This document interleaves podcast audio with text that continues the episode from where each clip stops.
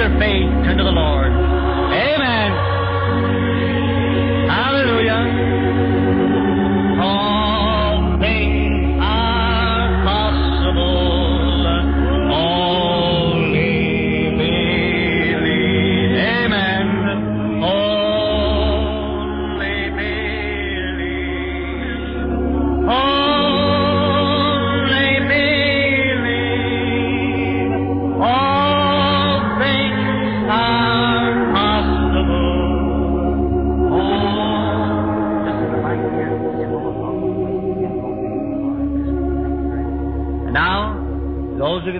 Brother Branham, this is Reverend William Branham from Jeffersonville, Indiana. Thank you very much. Very much. You be seated.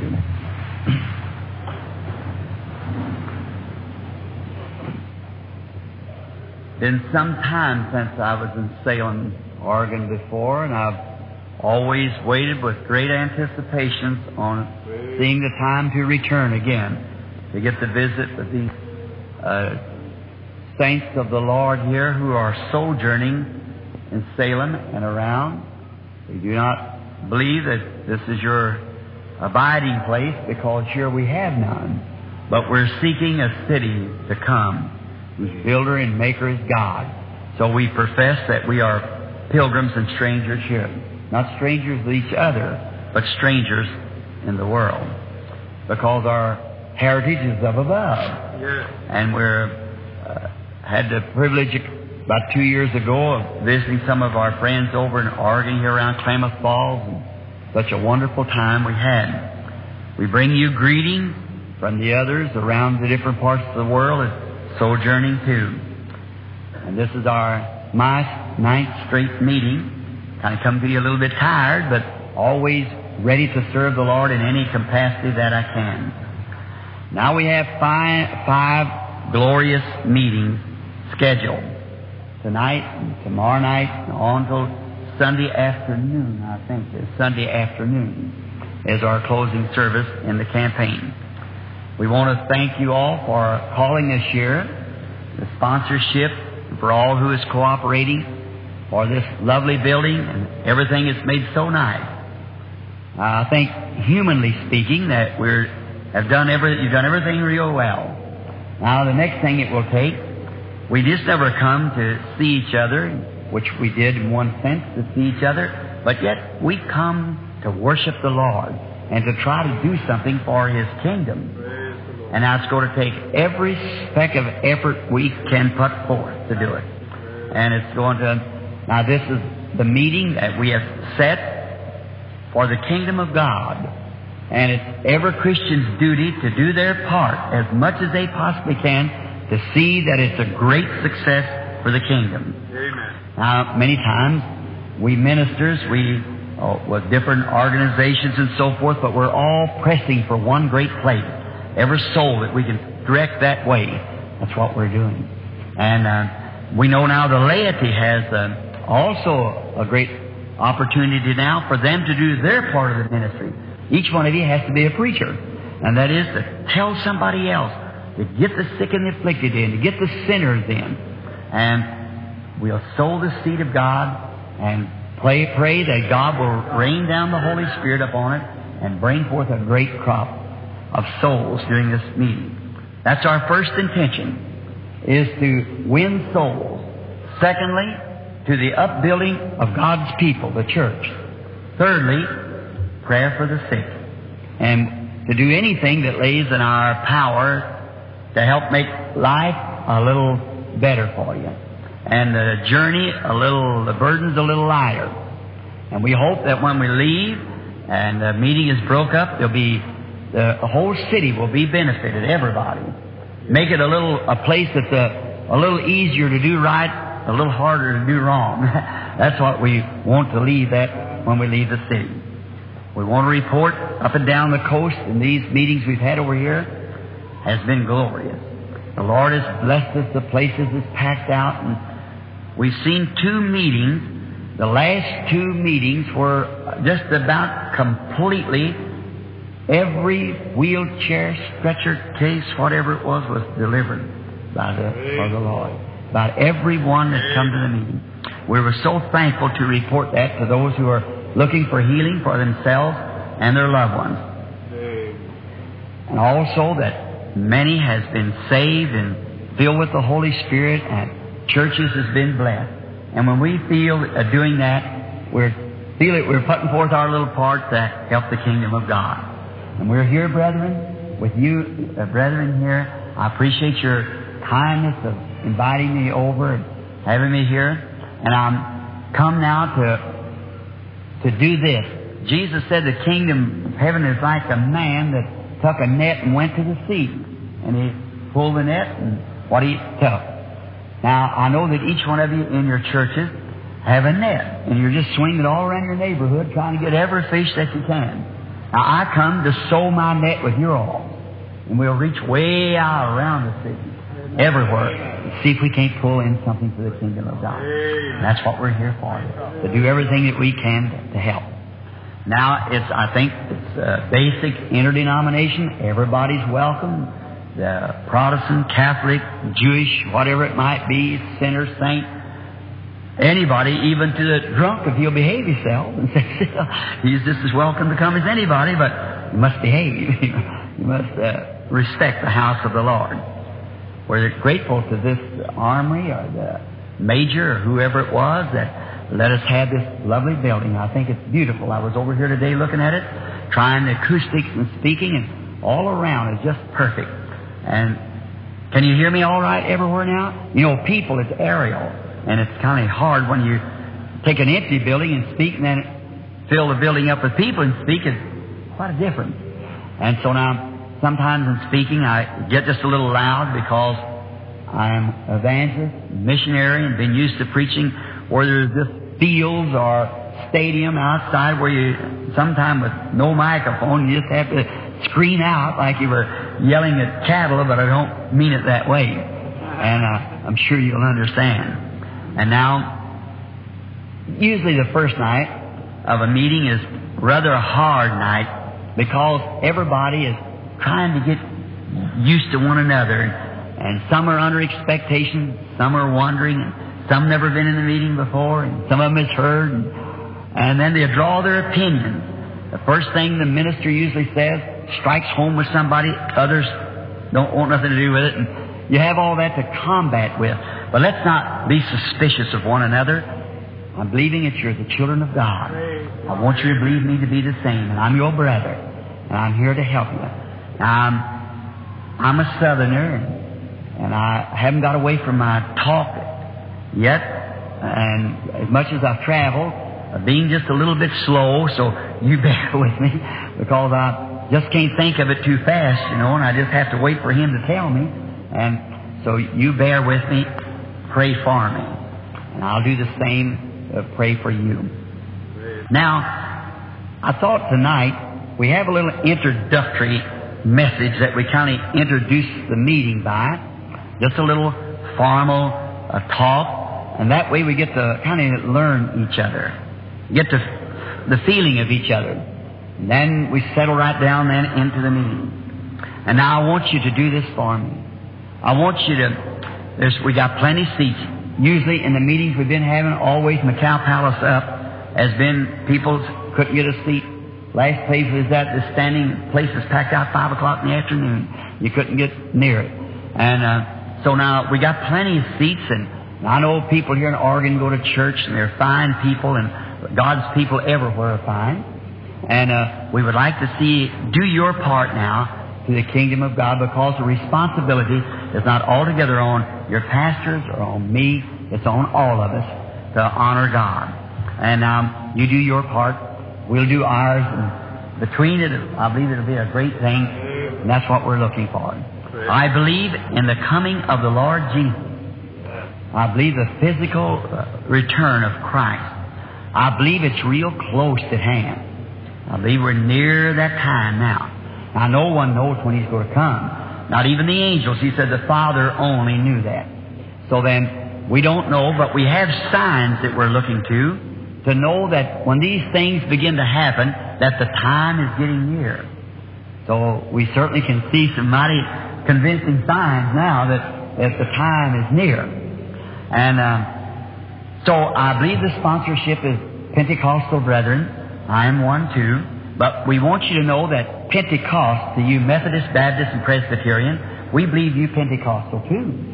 See, Pentecost is not an organization. Pentecost is an experience that we all can have. See, whether you're Catholic or Baptist or Presbyterian, whatever you are, Pentecost is an experience, and it's for whosoever wants it. Uh, Try it. And it's everyone. I have so many, I come out of a Baptist church, still have fellowship, wonderful meetings for them and I have Episcopalian, Presbyterian, formerly background Catholic in my family. I'm Irishman. And so through there, God has never questioned anybody on the platform praying for him. Now you'll have to change from Methodist to Baptist. That isn't the idea. You know what? I'm an old man. I'm 53 years old. I've been with the Branham family all these years. You know, they've never asked me to join the family. Strange, but I believe I was born to Branham. and so that's why we believe we're Christians, you see. We, we, we think you ought to join some church and have fellowship, but really to be a Christian is to be born a Christian. Amen. A born again experience to being a Christian. And now, let me just, again, before I take a text, is to say, we pray for the sick. Now, there may be doctors sitting here. Doctor, I didn't come to take your patient. I come to pray for your patient. I, I believe that divine healing has been one of the most uh, overlooked subjects, and then there's been so much also on divine healing that has went out under the name of divine healing that should have never went out. we, we realize that in church salvation, and much of it went out. Oh, kind of intellectual religion and just join the church like a lodge and let it all go. We don't believe that. We believe you got to be born again. We believe you have to be a Christian by birth. And um, I believe there's many things went out under divine healing. The auspices of divine healing are called that, and it would they would be everything else but divine healing. all kinds of sensations and, and so forth. But I'll make myself clear, and this is being taped, that I believe that every redemptive blessing that goes to the human race has already been paid for and belongs to you. That he was wounded for our transgression, with his stripes we were healed. It's a past tense. I believe that when Jesus Christ, the Son of God, died at Calvary, he purchased our salvation and every sin in the world was paid for. Now, it will never do you no good till you accept it as your own personal property. But if you try to just say, well, He forgives sins, yes, the mercy of Christ, the death of Christ atones for the sins, the Lamb of God that takes away the sin of the world. But you have to accept Him as your Savior, or it'll never do you good. By stripes we were healed. Therefore, there's no man could ever save a soul or heal a sick person. It's already been done in Calvary. I believe Calvary paid the price. Jesus Christ on Calvary paid the price. Now, I believe if you would come under the teaching of your pastor and believe on the Lord Jesus and accept Him as your Savior, I believe you'll be saved. That's right. And I believe that when you hear the Word of God preached and say that it's um, that He was wounded for our transgression, with His stripes we were healed, and will accept it upon those bases, that's the way it's done. For he is a high priest right now that making intercessions upon our confession. See, first we accept it and confess He has done it, and then He can go to work in His great priesthood as a high priest to make intercessions upon our confession of what He did for us at Calvary. That's agreed, isn't it, brother? Yeah. See that He that what He did for us at Calvary, we first accept it, believe it, confess it, and then He's a high priest to make good what we are confessing He done. See? That's for healing our salvation. Now, I believe that God can do anything that He desires to do because He's God. But I like for it to just come out of the Bible, and I know I'm right. I believe the Bible to be the infallible, Word of God. I do not believe it should be added to or taken from. Now, as a child, a little boy, mother and father both Irish, when I felt that call of God. I went down to the church, and uh, the priest tells me that salvation is in the church. Well, then I come to find out from my friends that belong to different churches, which one of them churches has salvation in it then, see? If the Catholic would be right, then the Lutheran surely is wrong. If the Lutheran's right, then there's something wrong with the Baptist. So, which one of them churches would be right? After searching, trying to find out, digging and whatever I could do, I come to find out that God is in His Word. Amen. And the Word is right. God will not judge the world by a church, but by the Word. For I see over in the book of Revelation it said, Whosoever shall take one part away or add anything to it, the same will be taken out of his part of the book of life. And then I believe it's infallible that it must be kept just the way it's written. I believe it's of no private interpretation. I believe it's God has watched over it, and it's just exactly the way that He will judge the world by this book. And He's got to have a standard somewhere to judge the world by. So the church will be judged by the Word. Here's how I think it's infallible. It's so infallible till even when Eve, not disbelieving, but listening to a little reasoning against it, caused ever death and ever sorrow and ever heartache. That's what she did.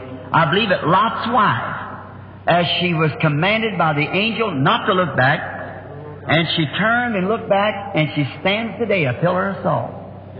Because she just misbelieved God's word that much. Now, she had a better reason you and I have.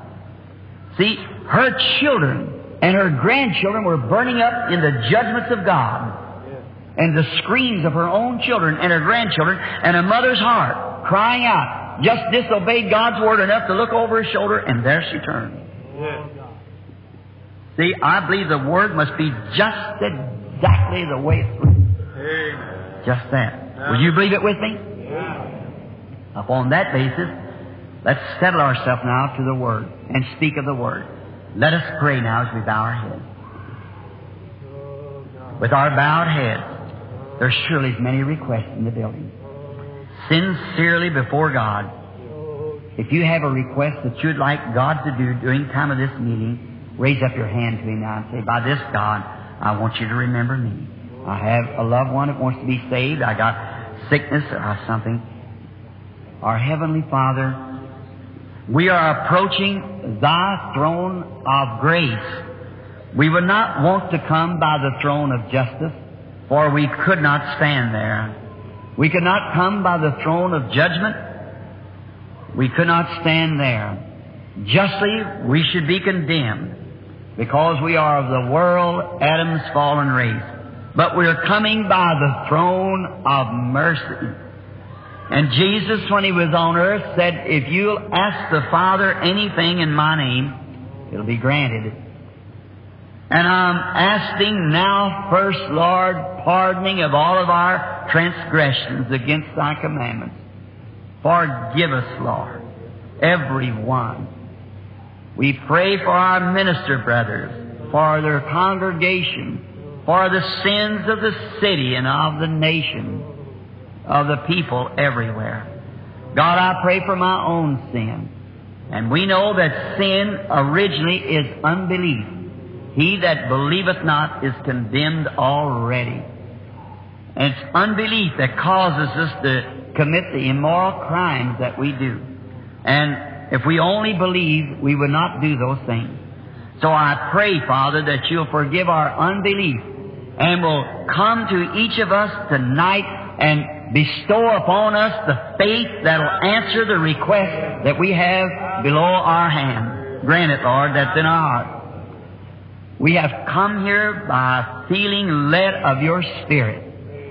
Satan warred against to try to keep us from coming. But that's why I believe the much more that there is something in store for us. And we're pressing the battle tonight. And you have opened the way. Now, Father, may we all catch the vision and remember what we have asked and there press forward with our petition.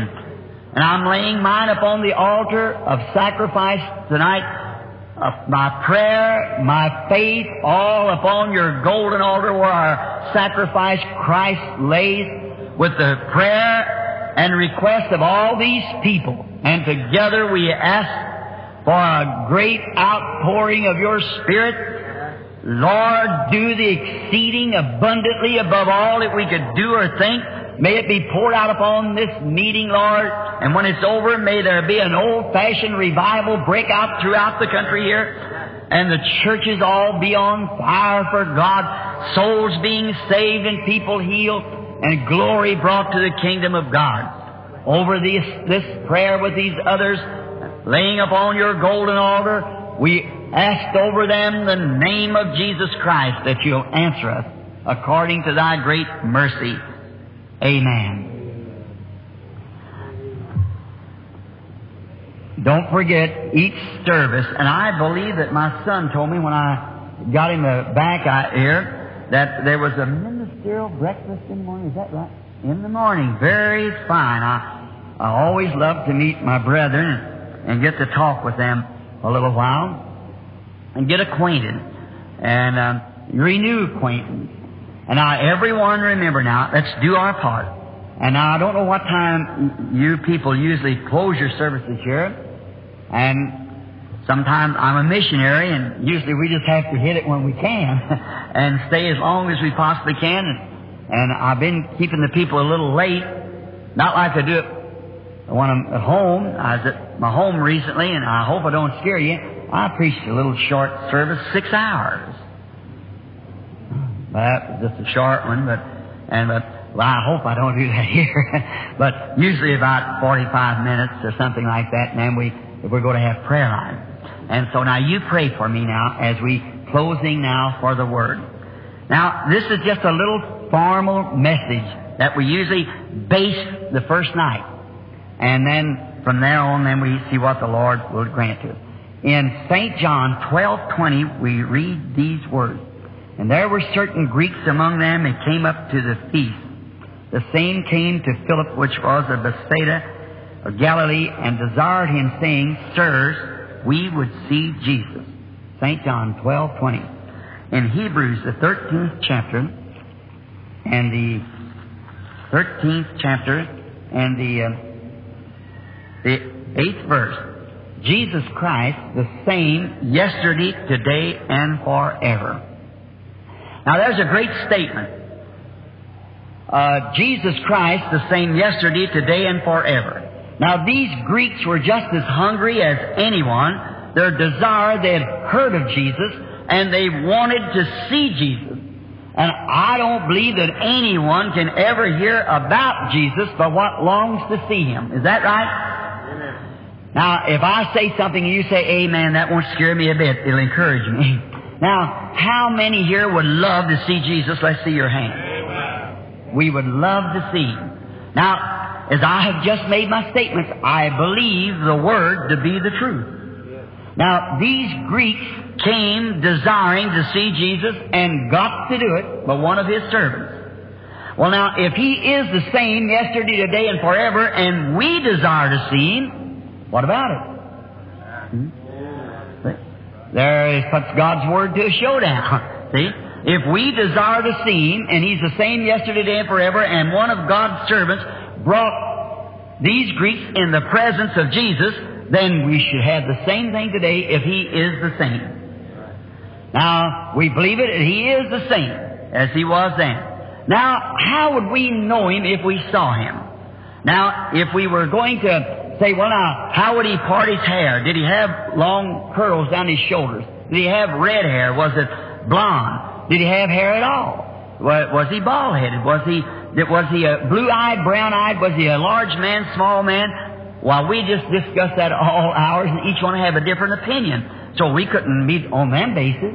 Well, then what if I'd say we go out here in the city tonight and we'd find a man that we could actually find nail scars in his hand, both hands, and thorn prints around here, and a scar in his side just under his heart, and um, he would be uh, wearing a robe and, and meet our specifications.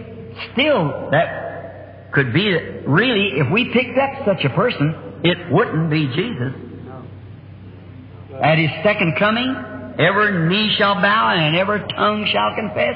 And when he, his corporal body returns to the earth, it'll be like the sun shines from the east to the west. You believe that? Sure, it wouldn't be.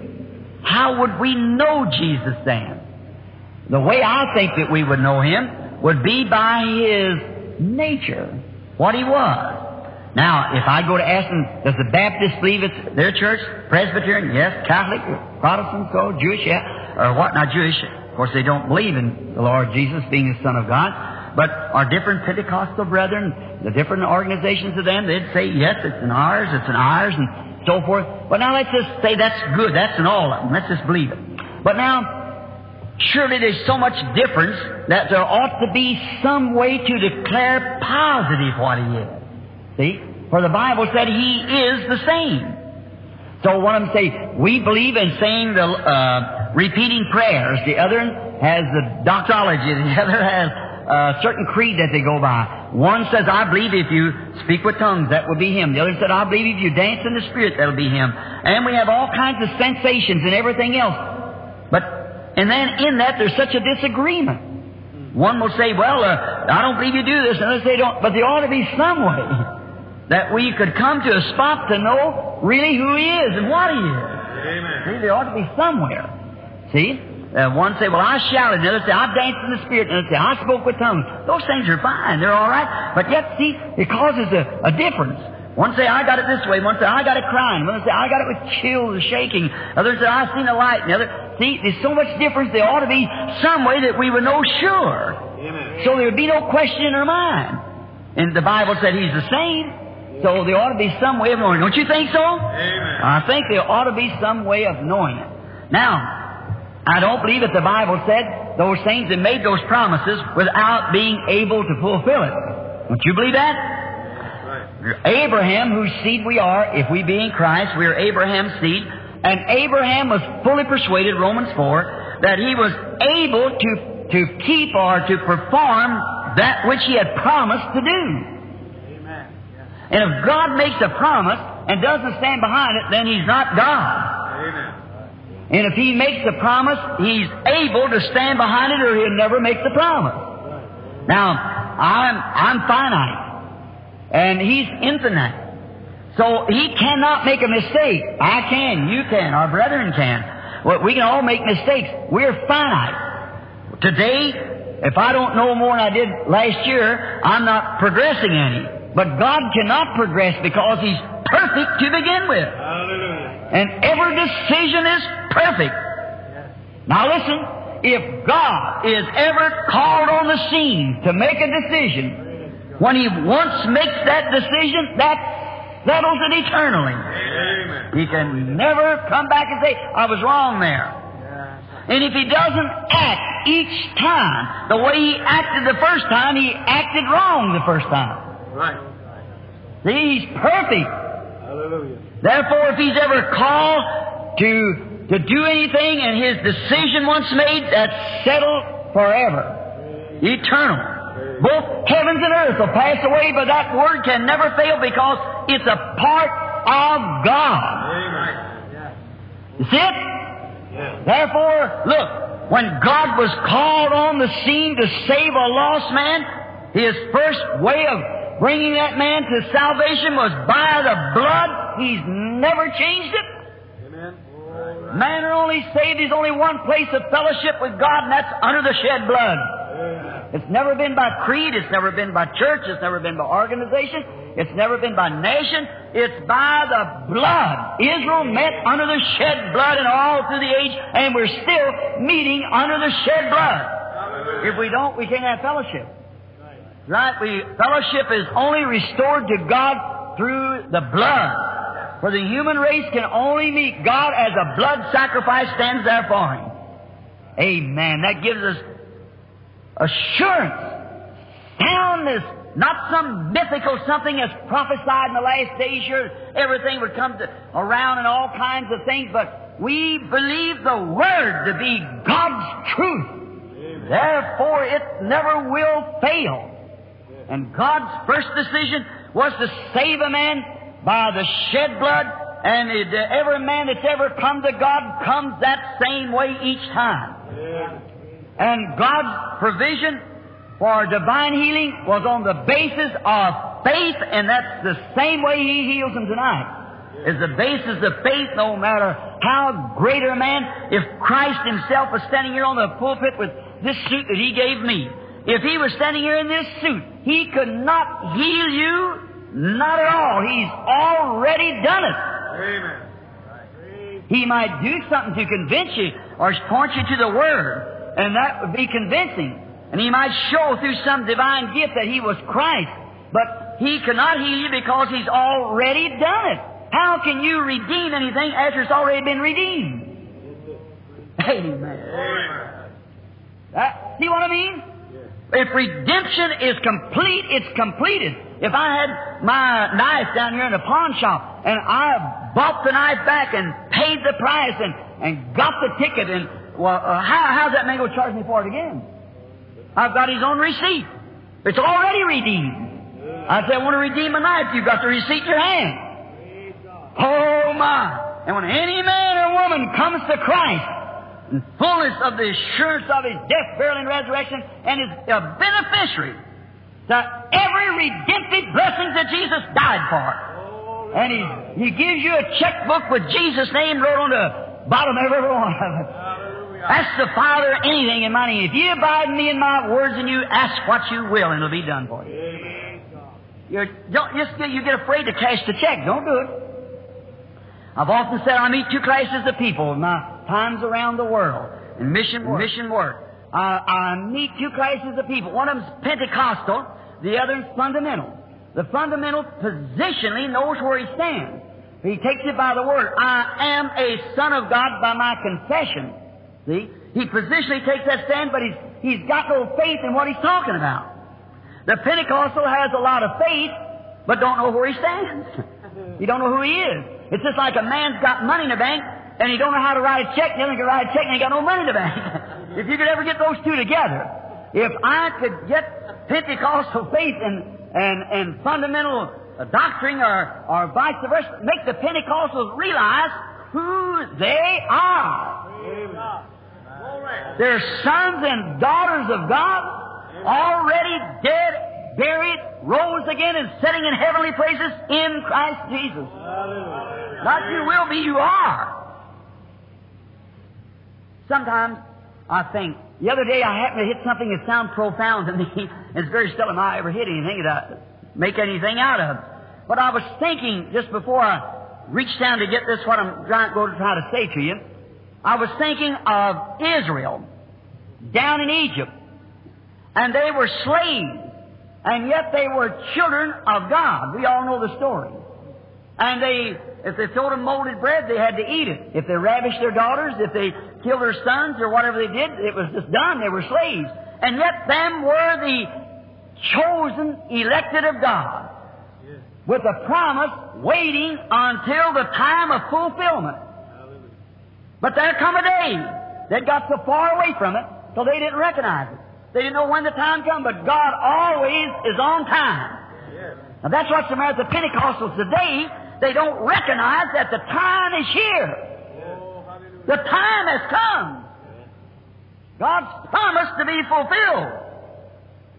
Now, one day, stomping down out of the wilderness, come a prophet with a pillar of fire over, his, over him, guiding him. He performed miracles and so forth and told them that there was a land that was flowing with milk and honey. Nobody never been there. None of them. They just heard of it. Faith cometh by hearing. So away they went with this prophet through the wilderness, and they came to a place called Kadesh Barnea. That was once the judgment seat of the world.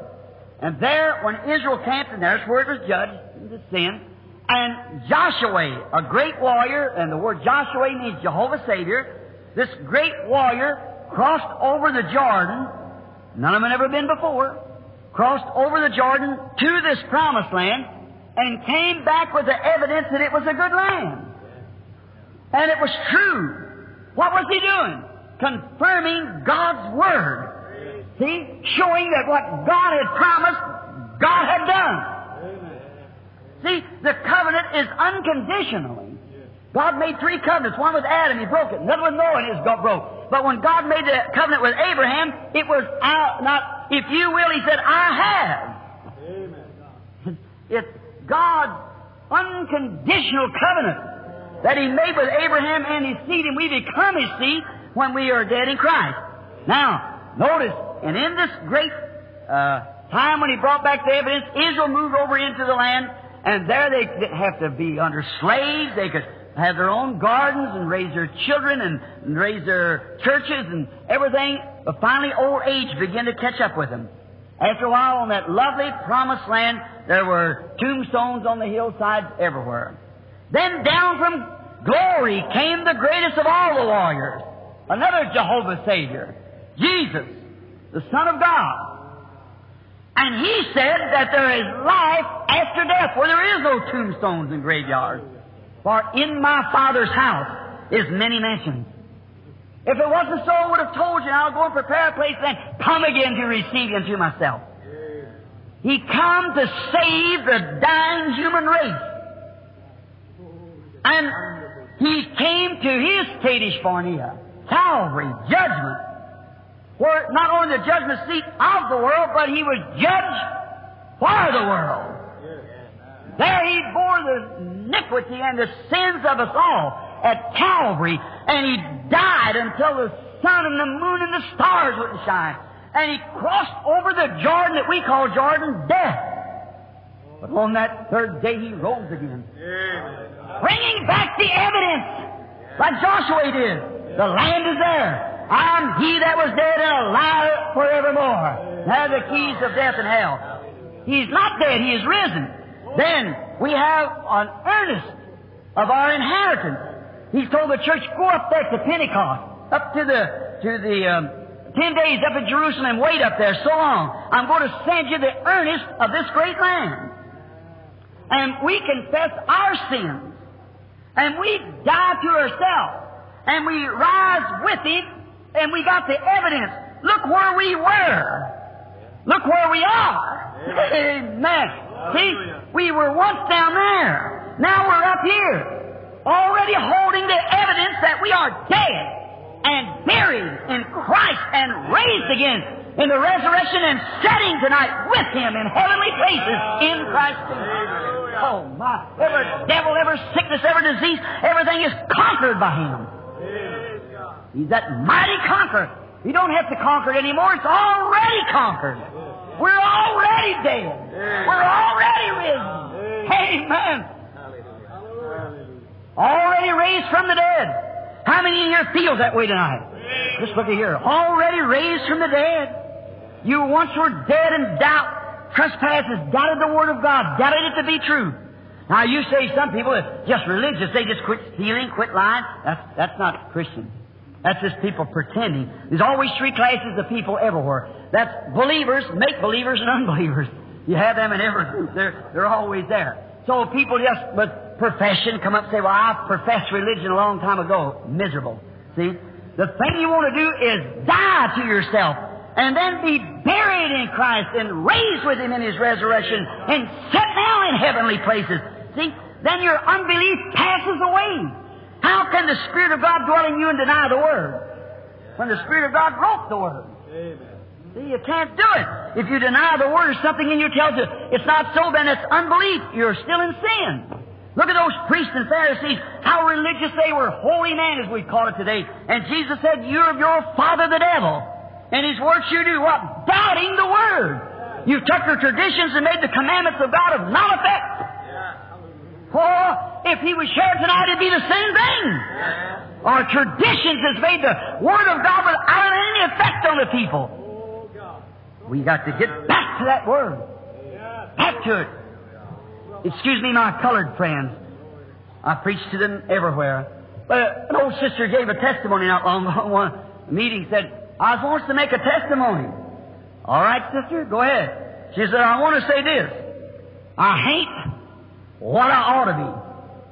And I hate what I want to be. But there's one thing I show. I hate what I used to be. so I think that's a good idea. See? Uh, I, I ain't down there no more, and I'm not as good as I want to be and not as good as I ought to be, but I'm one thing sure, I'm not down there anymore. That's a good philosophy. Yes, sir. Uh, I'm not what I used to be. That's right. Now, what would we look for in Christ then? Now, if He's the same yesterday, today, and forever, we'll have to find out what He was yesterday to know what He is today. Is that right? For I have said in these chopped up words that He is He is the same. The Bible said that. And I'm trying to tell you the infinite God cannot change His way. He has to remain the same. Therefore, what He was, now that was in the days of Paul writing the book of Hebrews here. We believe it to be Paul. And he was telling those Hebrews that Jesus Christ was the same yesterday. Now we know that Jesus Christ was the one who, who brought the children of Israel out of Egypt. We all believe that. The pillar of fire, it was Christ. Certainly it was. The Bible said in Hebrews 11 here, I believe, that Moses esteemed the reproach of Christ greater riches than the treasures of Egypt. See?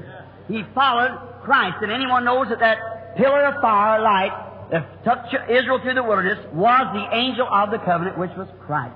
If you'll understand, he was, that was God above us, and then when he became flesh and dwelt among us, God was in Christ reconciling the world to himself, and now he's in the church. See? Same yesterday, today, and forever. See? Now, notice what he was yesterday. We would see Jesus.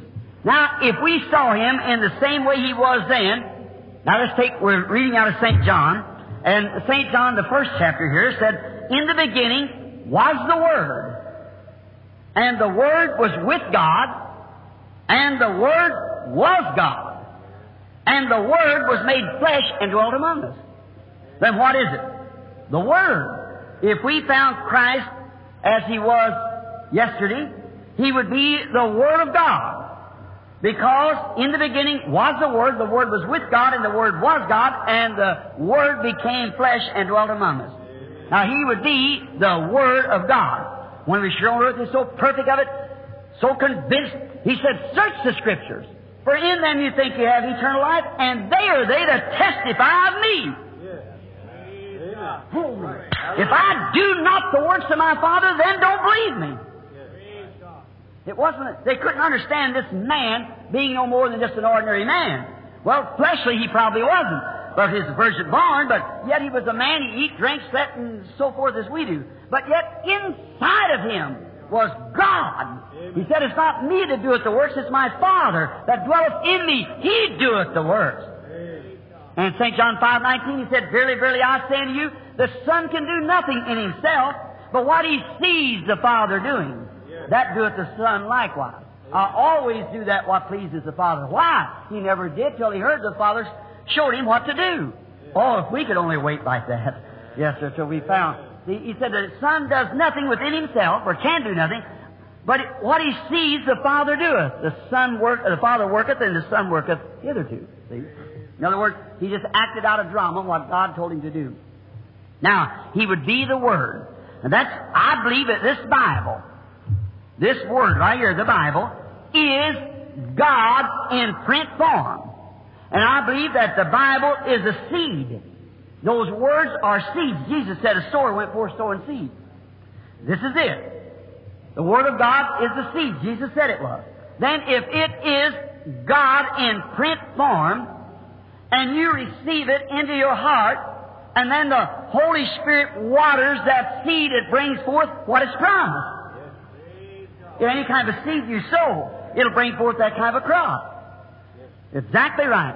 We've sowed in this great revival going by a lot of intellectual seed. We got an intellectual crop. That's right.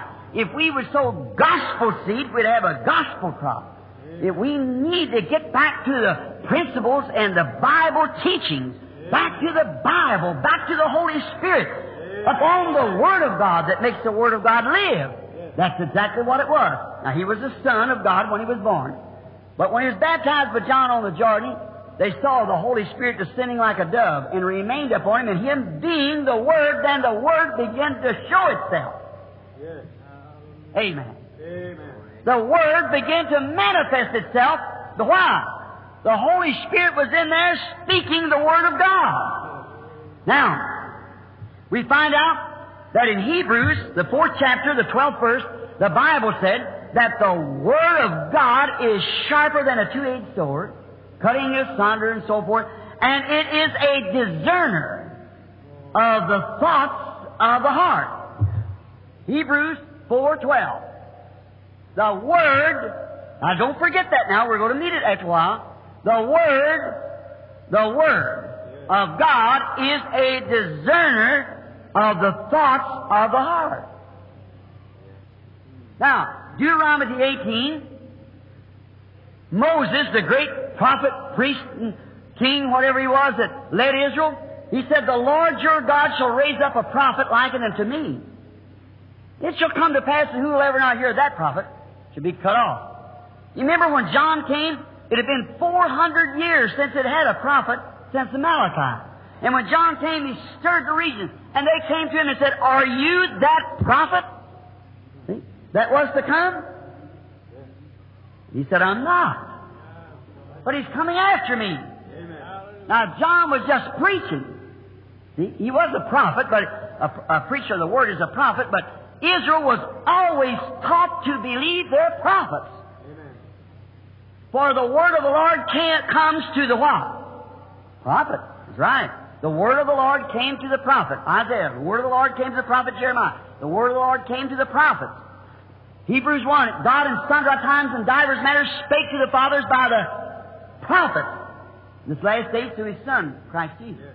Notice, they came to the prophets. And Israel were taught to believe their prophets. Many of you know Lewi Pethrus, a very personal friend of mine. He sent about a million New Testaments down when they brought up those Jews from down in Iran, giving them these New Testaments. If you know the Jewish Testament, you read from the back to the front. And these Jews reading this, they never heard about such a thing as Jesus being Messiah. They'd been taken down there in the Roman captivity. They'd plow with, you've seen it in the Look magazine here a few years ago, and when they returned back, and I got a picture of it, all of them returning in. Wish we had a time we could throw it here on a screen some night and show you. Call, we call it three minutes till midnight. See these Jews returning, packing their loved ones on their backs off of planes and so forth. They're saying, they said, are you coming home to the homeland to die? He said, we're coming to see the Messiah. Hmm, my, when that big tree puts forth its bud. There she is, a nation with her own money and everything else, currency, own army and everything, the first time for 2,500 years. See, Jesus said, when you see it putting them buds forth. Now we're at the end time.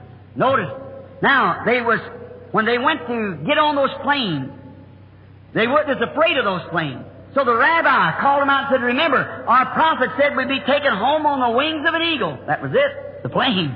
So they come on. And there they are, sitting in their homeland today. They believe their prophets. Now, therefore, when Messiah was to come, he was to be a God prophet. He is to be a prophet plus more than a prophet, but he was to do the works of the prophet. Lewi Pethrus, when he sent those Bibles down there, he said, if this Jesus was Messiah, then he is not dead, you say, but he's raised again. Let us see him do the sign of the prophet, and we'll believe it. Oh my, when that happens, Amen. Gentiles are finished. And you know that. All you Bible readers know that. That's the end time right there when just let them Jews get it again. So, just a perfect thing for just a little time off now. While we've got the doors open, God has the, the Gentiles receive the rest that's coming in to come. Doors of mercy. Now, let's see what he was. We find him then being the Word. Baptized, went into the wilderness, come out after tempted forty days the devil, and immediately he, he began his fame began to spread. Yet he, I guess he wasn't a, a minister that would be hear his voice like ours out in the street and so forth. But there was something about him that was different. And we noticed as soon as he got his ministry started, there was one named Andrew, St. John here. One, I'm staying right in St. John for the rest of my notes for just now. One named Andrew stayed all night with him and was thoroughly convinced that he was the Messiah. He goes over to Simon. Now, if any, that's his brother. If anyone ever read the history of Peter and, and Andrew, as we know them, their father was a great believer. He told those boys, someday I've, I've always thought I would see the Messiah. Every Jew has longed for that since Eden. And so they said, we have, we have someday the Messiah will come. I thought I wouldn't see him, but perhaps I'm getting old and won't. But boys, just before that coming Messiah, remember there'll be a whole lot of things that'll come up. There's always Messiahs coming. We know that everywhere. Still having them everywhere. Messiahs. Well, if all the false Messiahs come up, it shows there's got to be a true Messiah. somewhere. Before there can be a bogus dollar, there has to be a good one for it to be made off of. That's the reason it's bogus. Yes. Notice, he told his son, said, now don't you forget, stay with the Scripture. The Messiah, according to Moses, the one that we followed all these years, said, the Lord our God shall raise up a prophet among us. He will be a prophet. Messiah will not be just a scholar, educator, some high priest, some dignitary, but he will be a prophet. Now we're going to hunt for him now. We're just about ten minutes now before we start praying for the sick. He will be a prophet. And Andrew goes and finds Simon, his fisherman brother, and said, Come see who we found. We found the Messiah. I can imagine Simon saying, Oh, yes, uh huh. We've had him everywhere. But he come walking up in the presence of Jesus, and as soon as Jesus saw him coming, he said, be, spoke to him and said, Your name is Simon, and you are the son of Jonas. That got it. He knowed right then. Amen. Not only did he know who he was, but he knew that God, the old father of his. You are Simon, the son of Jonas. Right then to Peter, that was the Messiah because it proved exactly what the Scripture said he would be. Not because he was fine dressed, had so many degrees out of college, spoke his words politely, had a great influence amongst the people. That wouldn't be a prophet. Prophets are very much hated. And so the people don't like them. Revelations 11 said when the two, the nations hated those prophets. They've always done it. Jesus said, You're the one who stoned the prophets and you whitened the grave. Said, You're the one that put them in there. Which one of the prophets did God send that you didn't stone? They always are contrary against the religious systems of the day. And we find out that they stand out boldly. Here was Jesus standing out there. And they seemed though that he was doing the sign of a prophet. And Simon said, confessed him to be the Son of God. There was one standing there by the name of Philip. Right, just a couple verses below here. Philip. And he had an associate, if you ever studied Philip's life. He had an associate which they sat and had Bible studies together. We do that lots of times, sit and study about different things, and ministers and brethren and lay members, we all study the Bible, get our Bible at home, boyfriends and girlfriends when they're Christians and husband and wife. We have little Bible studies. Nathaniel and Philip had been studying the scrolls together. And they'd been convinced, because they were both believers, that Messiah was, it's time for him to come. So when Philip saw that happen, he took around the hill to find Nathan- Nathaniel. Now, if you'll mark it, if you're ever there, from where Jesus was preaching to where he found Nathaniel in that grove was about 15 miles. He probably went one day and come back the next. And he found Nathaniel. We know the story. He was out in his uh, uh, orchard praying, and uh, under the fig trees, a praying. And I can imagine seeing Nathan, uh, Philip standing there waiting. He got through praying, and maybe he's praying something like this: "Oh Lord, we are ready for the deliverer. Lord, we have been in Roman captivity all this time. Your people is suffering. Oh God, they've all gone astray, and it looks like the churches is all let down. We are praying, oh Lord, send us the deliverer, send us the Messiah. We've longed for him. We've prayed, and here this, the days are getting past now for me, and I wanted to see the Messiah. Amen. When he raised up, Philip said, "Come see who we have found." Yes. Not how are you getting along? How is the chickens progressing and the eggs are all right and how's the milk cows? No, no. How's the olive orchard? No, straight. That's the trouble today. We got too much nonsense mixed with Christianity. Straight to the point. Come see who we have found. Jesus of Nazareth, the son of Joseph. Hallelujah. That's the way to take the message. Now let's just drama for a little bit for the children. I can imagine uh, Nathaniel, a scholar of the Scripture, you know, stood up and said, "Now, Philip, you and I have studied the Scriptures for years since we were boys out of school, and you must have gone off on a deep end somewhere." As we'd said today, what do you mean, a scholar as you are in the Scriptures, and and you'd say we found Jesus of Nazareth, the son of Joseph, being a Messiah? Why, it's impossible. Nothing good could come out of there. Now, I, think he gave him a very good answer. He didn't say stay home and criticize. He said, come see for yourself. Oh, Hallelujah. See? Come find out for yourself. Come and see. Amen. I can imagine him going along the road the next day. Well, I can hear Nathaniel say, or Philip say to Nathaniel, you know what? You remember that old ignorant fisherman? Now you remember Peter, the bishop, the hierarchy of the first church, didn't have enough education to sign his own name. The Bible said he was both ignorant and unlearned. But it pleased God by his faith to recognize who he was. See? He even him the keys to the kingdom. Without enough education to sign his name. I can hear him say, Do you remember that old fisherman that you bought that fish from that time? Oh, yes. They, they call him Simon. Yes, I remember. His daddy Jonas. Sure, he used to be the old Pharisee up here, deacon in the church, you know, and so forth. Yeah. You remember you bought that fish and he couldn't sign that receipt? Yes. He came up before this fellow Jesus, this young prophet of Galilee, and he told him what his name was and told him who his father was. You remember how? Why, it wouldn't surprise me. Don't tell me, tell who you are when you get there. Oh, if I can see that. Now, we know that we both studied the Scripture. We're in agreement that Moses, we have to take his word because he was God's great signpost, and he said when Messiah would come, he would be a prophet.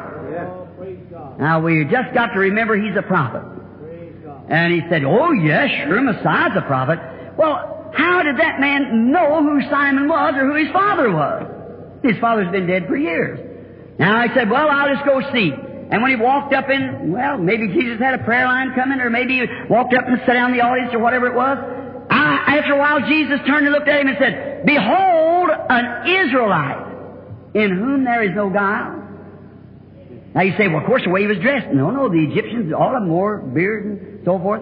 An Israelite in whom there is no God. He didn't call him an Egyptian, he said an Israelite.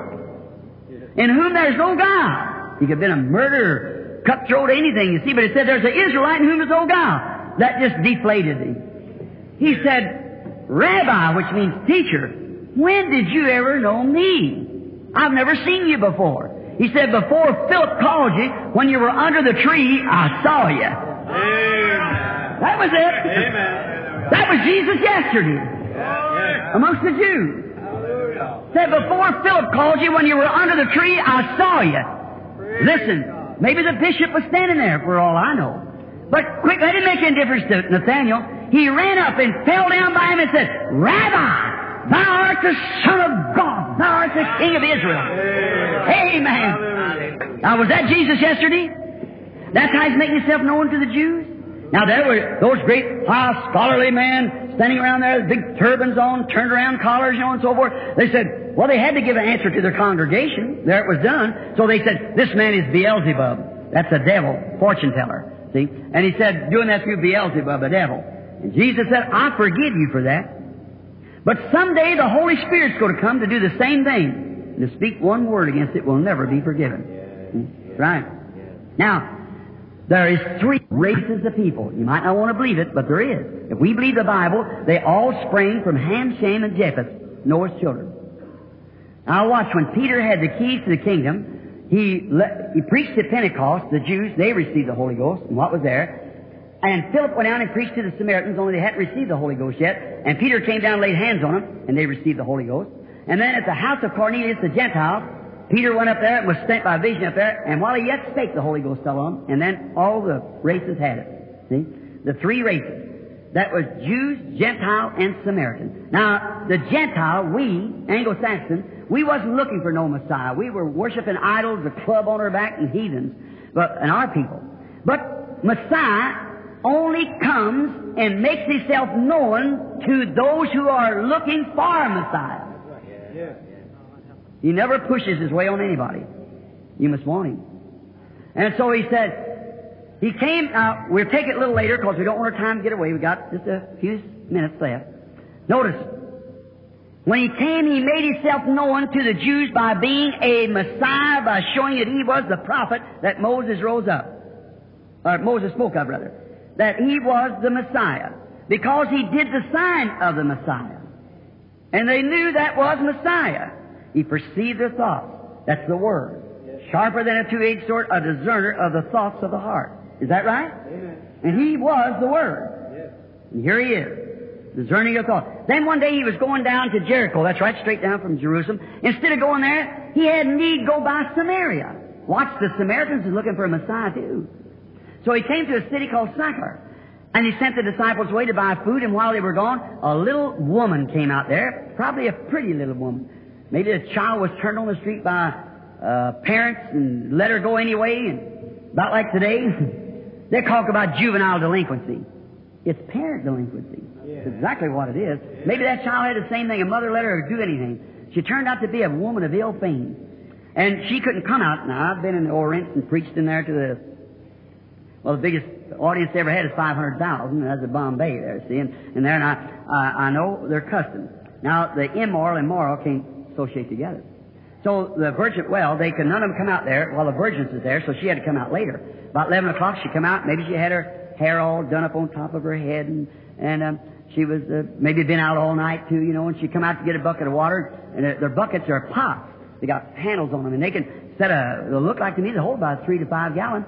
They can set a, one of those pots on top of their head and put one on each hip and walk and talk to one another just like ladies can and never spill a drop of water. I don't know how they do it. Just go along talking and laughing. Them little bitty old girls not that high, just packing about 15 gallon of water going on. And so they, they have a window there and they take these hooks and put it right around these handles, let the, like a pitcher we'd call it, let it down into the well and get the water and then windle it back up with the window. Then this woman come out to let her uh, bucket down to get the water and when she did, she heard a man sitting over a kind of panoramic like this. It's a well still there, and said, uh, "Woman, bring me a drink." And she looked, and there was a segregation in the land between the Jews and uh, Jews and Samaritans. So they said, uh, this uh, woman said, "Sir, it's not customary for you, being a Jew, ask me, a Samaritan woman, of such a thing."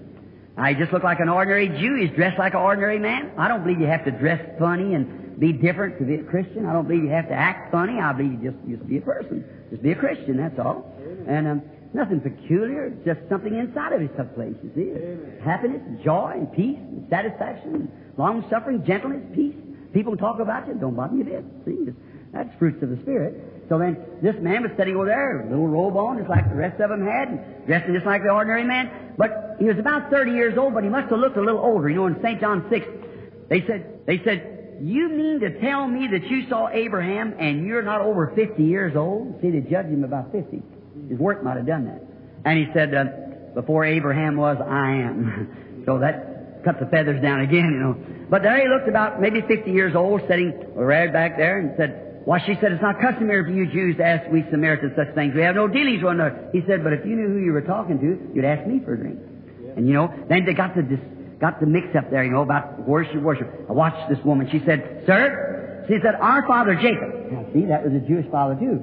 Our father Jacob dug this well. He and his cattle drank from it, and he gave it to Joseph. Actually, what he did, but said, said this is a, our fathers drink from this well, and you say you got water is better than this, and so forth.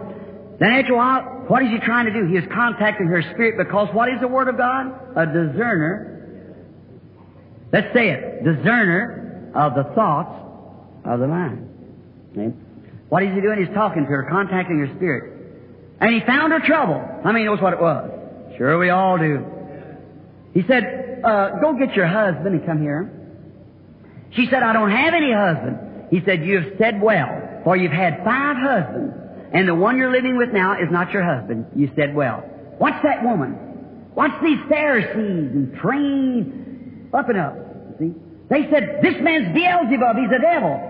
Look when that light flashed across that little predestinated seed there. When it struck that real seed of God that was before the foundation of the world, probably name was put on the Lamb's Book of Life. When it struck that, quickly she recognized it.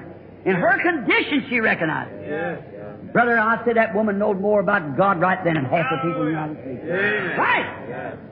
Yes. She reckoned why? She was ordained before the foundation of the world. Hallelujah. When that light struck it, them Pharisees, they were educated and had a lot of theology and stuff, but they didn't know the Word.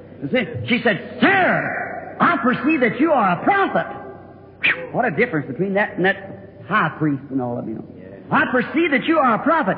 We know, we Samaritans, we know when Messiah cometh. That'll be his sign. Yes. Oh, the Jew, now the Samaritan. We know when the Messiah cometh, he'll tell us these things. He said, I'm he that speaks with you. That was Jesus yesterday. See what he was? Not his different dress, not his different look, not his different nothing. He was what was inside of him manifesting him. Amen. Hallelujah! Hallelujah. I started to say excuse me, but I couldn't say that. I'd be sacrilegious. I, I may act a little crazy, but I feel good this way, so just let me alone now. I feel better this way. Notice, when he said, you must be a prophet, she knew they hadn't had a prophet for hundreds of years, said, you must be a prophet. We know when the Messiah cometh, we're taught that. We know it by the Scripture. Yes. That when Messiah cometh, He'll tell us these things. That'll be the things He'll do. Jesus said, I'm He that speaks with you.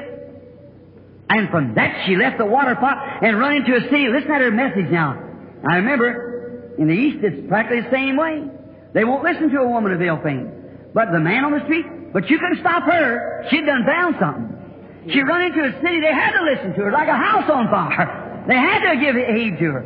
She run into a city and said, Come see a man Amen. that's told me the things I've done. Isn't this the very Messiah? Amen. And the Bible says that the man of the city believed on him because of the testimony of the woman. Yes. That was Jesus yesterday. Is that right? Amen. He's the same today. Have we got time for one more statement? Just then I- I'll start the prayer. line. Just one thing now. Now remember, the way he vindicates himself at the close of each age, he has to do it each time. Now that was the closing of the Jewish age, the literal seed of Abraham, we know, which was from Isaac. But now there's a royal seed came through Christ. That's the church. You believe that? All of us do that. Now watch. That's the way he showed himself when he closed off on the Jews and Samaritans in that age. Notice. Now Jesus said in St. Luke that as it was in the days of Lot, so shall it be in the coming of the Son of Man. As it was. Now watch his prophecy. Now let's see. Let's see what kind of a day Lot had. Now, there was your unbeliever, sodomites, lukewarm denominational Christian, Lot, and Abraham, the elected church, called out. Yes. It wasn't in Sodom. Right. Amen. They were out of Sodom. Amen. They wasn't in Sodom to begin with. So they were having things a little rough, but they, they were still out of Sodom. That's one good thing. So Abraham was sitting in the door of his tent one hot morning, maybe about 11 o'clock, and three men come walking up, dust on their clothes. This man come walking up. Abraham, look, you know, there's something about it. You can, yeah, I don't know. you, know there's something strange about them fellow. Yes. And he run out and said, My Lord, come by. Let me fetch a little water and wash your feet and, and give you a morsel of bread and then you can go on your way. And he run in and told Sarah to get some bread ready. He went out and got a little fat calf and dressed it and brought it out and fed him. Did you notice? Two of those men, they were actually, what it was, was Almighty God. That's right. Yes. Now the Bible here, Abraham called him in Genesis uh, 18 here, six, se- se- 18, called him Elohim. That's the same name that God appeared in in Genesis 1, all sufficient one. Elohim. Elohim in flesh. See? Someone said to me not long ago, a minister rather, he said, You don't believe that was God? I said, Sure I do. Abraham said it was, and I believe the Bible. He said, Now how could God be in that flesh eating, uh, uh, eating meat and stuff like that? I said, You just forget who He is. Now he wanted to investigate Sodom, so he, he just, the human body's made out of about 16 different elements, you know. That's, um, I think it's, uh, of potash and, petroleum and cosmic light and so forth. He just grabbed a handful of it and stepped into it and brought another handful for Gabriel and one for the other. Amen. Come on down, that's all. I'm glad I know him like that, don't you? Yes, sir. He can make anything serve his purpose. So he stepped down, that's right, stepped out of it. I'm so glad that someday there may not even be enough. I got about two or three hairs left and I was combing them here not long ago. And wife said to me, she said, Billy, you're getting completely bald-headed. I said, but I haven't lost a one of them, honey. She said, pray tell me where they're at. I said, all right, sweetheart, tell me where they was before I got them. Everywhere they was then, they're waiting for me to come to them. He said, not even one hair of your head. Right? That's our God. Amen. No matter I turn back to cosmic light and whatever I may be, you'll speak and I'll come forth on that day because I believe Him. Amen. Amen. Right. Resurrection raised me up the last day. He said, you lose nothing. I'll raise it up again in the last day. Sure. There he was. That's our God we're believing on. Amen. That's the God that I'm talking about. Yes. And here he was sitting here, and notice, Sodomites, Churchites, and the elected church. Watch, two of them, a modern Billy Graham and so forth, goes down into Sodom and begins to preach the gospel. Yes. No miracle, but just the smiting blind and preaching the word makes the unbeliever blind. So he went down and preached the gospel to call that lukewarm church out. See, because destruction was coming. Fire, that's what's coming next, is fire. But one angel stayed back with Abraham. Did you ever notice? Let's go down through the age since then. Tell me whenever you ever seen a man go out into Babylon. Now Abraham received that sign, and look at them angels that went down there. And today the messenger to the lukewarm church, the denominational church, is spelt not A-B-E-R-H-A-M, but G-R-A-H-A-M. We've had Sankey, Finney, Knox, Calvin, and so forth, but never anything ending with the H-A-M. To that church. See? right. Now, is the angel stayed back to show his identification, which was God himself in human flesh, showed his identification here. He said, Abraham. Now, just a few days before that, he was Abram. Yes. Amen. Amen. And said, Where is thy wife, S-A-R-A-H, which just a day or two before that, she was S-A-R-A-I. Yes. Where is thy wife, Sarah? And now the angel said, she's, uh, Abraham said, she's in the tent behind you. Now women act a little different than they do now, see. So they, she was in the tent behind you. So he said, I'm going to visit you according to the time of life. Oh, I. That's personal pronoun again, you see. See who it was. He made the promise, I'm going to visit you according to the time of life, and you're going to have this child of promise and so forth. And Sarah inside the tent, laughed up her sleeve. She said, now she is old, well stricken, as uh, you're my, uh, you listen to your doctor, I'm your brother. His family relationship had probably been 15, 20 years, see. Said, me, an old woman, have, have pleasure with my Lord and him old too? And she laughed to herself. And the, the man sitting there, with his back turned to the tent, said, why did Sarah laugh in the tent? What about that? See? Jesus said, as it was in the days of Sodom, so shall it be in the coming of the Son of Man that God would manifest Himself in flesh, human flesh again. See, God above us, the pillar of fire. God with us, Jesus Christ, the Son of God. Now God in us, the Holy Ghost in the last days in human flesh. Amen. Abraham comes to the day seeing signs and wonders of God, but never did he, just as he saw that sign, immediately after that, the fire fell and burned up Sodom. Yes. The last sign that Abraham seen of God before the fire fell. The last sign that Israel rejected was the same sign. Now the Gentile church has come to their time. Now we're looking for a Messiah. And if that's the way he acted before that and that day, he has to act the same today. If he lets us go in without it, then he isn't the same, and then he doesn't act the same, and he's a respected person. See what I mean? Yes, He's right. got to do the same thing again. Amen. So that makes Jesus Christ the same yesterday, today, and forever. Civilization has traveled with the sun. We all know that. Yes. Oldest civilization is China. And constantly. And as civilization comes, sin heaps up. Keeps heaping. And now it's hit the west coast.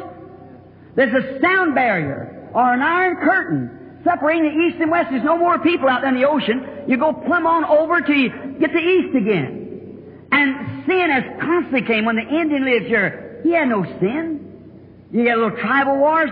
But when white man he come, he brought whiskey, women, murder, everything else, and his sin is constantly heaped up.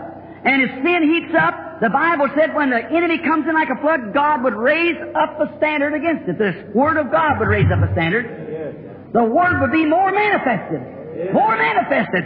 The Holy Ghost struck first on the West Coast. Amen. Some cross-eyed colored man down here in California. the Holy Ghost struck on California. Was speaking in tongues. Then come divine healing campaign. And here we are at the end time. Amen. Hallelujah. Jesus Christ the same yesterday, today, and forever. Amen. You believe it? Amen. Let's bow our heads just a moment. Heavenly Father, we are grateful to know that we're living in this last day just before the coming of that just one, that wonderful, glorious, loving Son of yours, our Lord and Savior Jesus Christ, who we love. And we know the Bible speaks of an appearing before the coming. Oh, and there's a great difference in the word, appearing and then coming. Now, Father, we realize that the church has come through the stage of justification. come through the stage of sanctification, come through the stage of receiving the Holy Spirit. Now the stones are being honed down for the fitting of the ministry of Jesus Christ to blend right in to take the church. We thank Thee for this, Father. So glad that you, we can put trust in you. What your word says is true. It can never fail because you are the Word. And you said heavens and earth will pass away, but my word shall never fail. I pray, Father, tonight, opening of this revival, I've been lengthy speaking, nice group of people to talk to. Now, God, we're looking for a revival. We're looking for just these little short few nights we got here for you to send the fire off the altar. These people, Father, great many of them are believers. Receive the Holy Spirit. Surely the Holy Spirit would know the Word. Now I pray, Heavenly Father, that you'll confirm it again tonight. Let it be known that thou art God. And the time is drawing nigh. For we ask it in Jesus' name. Amen. God bless you. I want to have your undivided attention for about ten minutes. We have plenty of time. Now we've got four nights to pray for the sick. We'll get them all prayed for. I believe that Billy said he gave out prayer. 108. He gave out 100 prayer cards. Eight. We pray for every one of them. But now, we can't bring them all up here at one time, and we haven't got time to bring them all tonight. You may have to wait a while for your turn to be called, but what if you had to go to Mayo Brothers and wait to see what was wrong with you? You might wait three or four months before you got an appointment, then when you go in, you stay in there for a week or two, and they search you through, and if they find it, they tell you, and then you're just where you started when you know what's wrong with you, see? But can't wait just a few days on God, or a few hours, a few minutes. Let's be real, let's be real soldiers. Every one of us put on the full armor of God now and stand right out here and wait like real soldiers. I don't know that He will do this. But look here, I want to ask you something. As plain as I've tried to make it, I'm, I, I'm not an educated person. My speech is bad, and I have a bad voice, and, and there's nothing about me that's any good. But, I, see, but if God will just, what I've told you, you believe it to be the truth? See, is that the way you would know Jesus? All right, let's call some of these prayer cards up. Let's just start from number one. Who has, if you can get up now and I call your number. Number one, who has prayer card? What letter was A? A. H? A. A, number one. Hold up your hand, ever who has the prayer card. This lady here, how do you go, come down? Number two, who has prayer card? Number two. Prayer card A, number two. Back there. All right, come right here, lady, right around this way. Number three, all right, lady, you come right this way. Number four. Number four. Would you hold up your hand, ever who has it? Is that lady? All right, four. Raise your hand, now we, uh, Brother Boris and I are watching. Number four. Number five. Over here. Six. All right, right. Just take your place right. Number seven. Number seven. All right. Number eight. Now do this, keep them racing over one another. Eight, nine. Who has nine? Number nine. If you can't get up now, just let somebody tell somebody next to you, raise your hand. We'll pack you up here. We'll see you get up here. Say, say somebody say nine in Spanish. How you say it? Winky? Doevi. Nine. Number nine. One, two, three, four, five, six, seven, eight. Number nine. No, not sorry. I'm sorry, sister. Number nine. Number ten. Eleven. Come right down here, sister. Prayer card eleven. Is the lady standing up at eleven? Twelve. Thirteen. Thirteen. Fourteen. Fourteen. I didn't see it, I don't think. Fourteen. Fifteen. Prayer card fifteen. Would you raise your hand? Prayer card? There's 15. How many? Let's start right there. Now, every one of those people could raise up and walk. Now, for instance, I don't see any cripple sitting here, unless it's the lady sitting there in the chair. If I said the lady, which I know her, if I'd say uh, that lady's crippled, well, it says sure. What about this lady sitting here? This one here. Now, how many of you do not have a prayer card in the meeting? and yet you believe Jesus Christ will make you well. Let's see you raise your hands. All of you, everybody's got prayer. Just everywhere. Now look, while they're getting those people together, I'd like to have your attention. one day there was a lady passed through a, a group of people and say she didn't have a prayer card, but she believed if she could touch the border of his garment, she'd be made well. How many knows the story? We all do. Sure, that's fine. Uh, if she could touch the border of his garment. Now, and she made her way through, and she touched his garment, and I, I don't believe he could have felt it physically, because the Palestinian garment holds, it's, it's got an underneath garment, and then a, it's a robe that hangs out like that, and she touched the border of it. And Jesus turned around and said, Who touched me? And Peter rebuked him. It sounded like a, uh, uh, not an intelligent question. Said, Well, Master, everybody's touching you. Hello, Rabbi. Glad to see you. Hello there, Prophet. Uh, we're glad to see you. Hello, like that. And he said, Who touched me? What said you speak strange? He rebuked Jesus. Jesus said, But I perceive that I've gotten weak.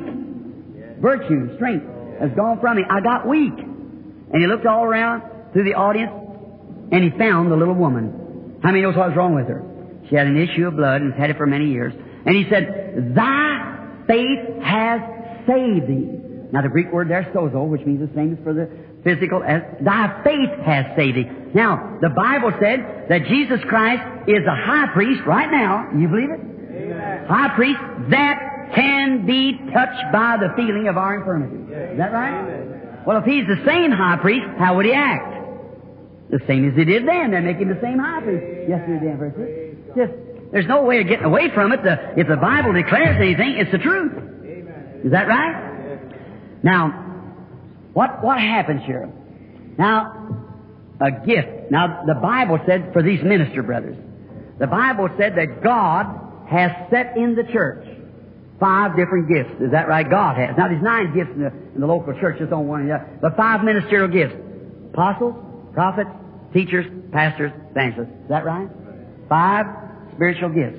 Now, those gifts are for the perfecting of the church. To keep the church in order. Pastors and teachers and evangelists and prophets and so forth.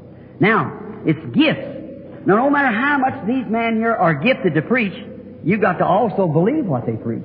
Or it doesn't go do one good. They can just preach on and on and on. You'd never get saved. You'd die right in the pew and be lost. That's right. That's right.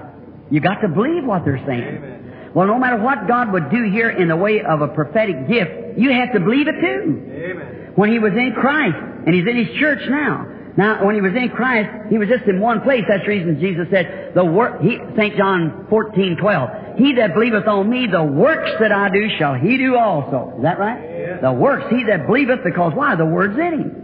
See? He that believeth on me, the works that I, more than this, I know the King James says greater, but it couldn't be no greater. The right translation of it, is original, is more, because he raised the dead, stopped nature, done everything perfect. So it's just more because of uh, the Spirit that was in him on the day of Pentecost, that pillar of fire which was made flesh, dwelt among us.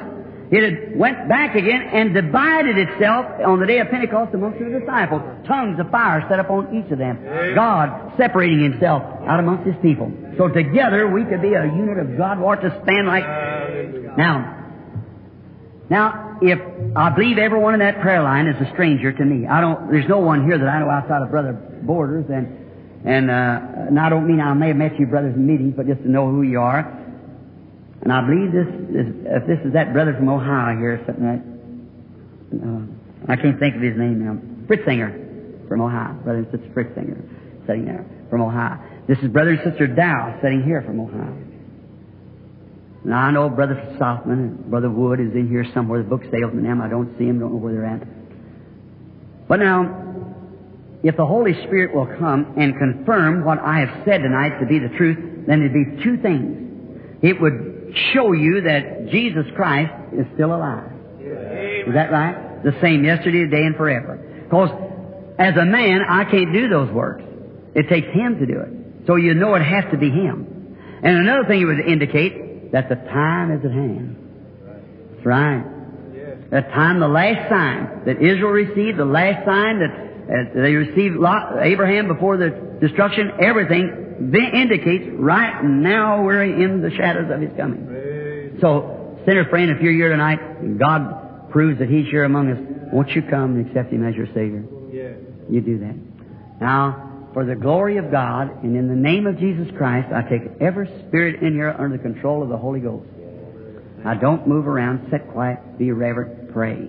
And you out there now, you just pray and say, now I'm going, uh, Lord, that minister doesn't know me, but let me touch your garment. Let me touch you. Then you speak through him. I'll know it's you. Because that's you acting through your church as he said you was. Yes. All right? Let's uh, have the. This is quite a walk across here. Now, thank you. Here's a lady that's totally strange to me. Now, I want you to keep this scripture tonight in your mind. When you go home, read St. John 4. Here it is. A man and a woman meets for the first time. See, right here, just exactly like in the Bible time, our Lord Jesus met a woman that he knew not, and she knew not him. Now this woman, I, I don't know her, I've never seen her, so she's just a, some lady standing here. Now she may be, uh, maybe she's a, a rank unbeliever. She might be a Christian. She might be uh, a deceiver. She might be, uh, she might be sick. She might be standing for somebody else. Maybe domestic trouble. It may be financial trouble. I don't know. But He does know. Now, if I come and said like this, Glory to God. That's, I'm not, remember, that's the Holy Spirit, brothers, that says that. I'd say, Glory to God, sister. The Lord sent me to pray for sick. You believe me? She'd say, Yes, I believe you. Are you sick? Yes. Something wrong with you? Yeah. What is it? She'd say, Well, I'm, uh, I'm uh, dying with uh, cancer. I've got TB or, or something like that. I'd say, Lay my hands up on her and say, Jesus said these signs shall follow them believe. If they lay hands on the sick, they shall recover. Hallelujah. Go believe it. That could be so. She'd go and get healed too. If she believed it. But now, let's change that now. We've come up a little farther. Now, what if he stands here and tells her something that, let him tell her what's wrong. Let him tell her something she's done, or something she ought not have done, or whether what she is. Then if, if what in the past is true, she'll know whether that's right or not. And then if he can tell her what has been, and then we'll tell her what will be, that's got it then. That, that's it. That takes it all out. That's it. Would you believe? Everybody believe? How about up the balcony? Would you believe, friends, back way, everything? Now, remember, we're not here as a stage show. This is not a clowning affair. It's here trying to represent the God of the Bible. And Christianity is attractive if it is preached in its simplicity and truth. See, not making some great swelling, high educated words like Paul said, I didn't come to you like that, but in the power, the resurrection of Christ, that your faith may be based in that. That Jesus Christ is alive. And if Jesus Christ is alive and can speak to our sister here, this woman, and tell what about that, then he's just the same out there to you as he is here on the platform and anywhere else. You believe that now? Now, just to speak to her a moment, just to contact her spirit. Now, here's a man and a woman again, meet for the first time in life. Like, now, of course, there's many people out there praying. And if I, after it first gets anointing here, then it leaves and goes out over the building. Of course, after it kind of gets a few nights and everybody gets, you know, used to it, things like that. Now, we being strangers and not knowing each other, uh, but Christ is here. He is the resurrection. He, he, he said, I am the resurrection life.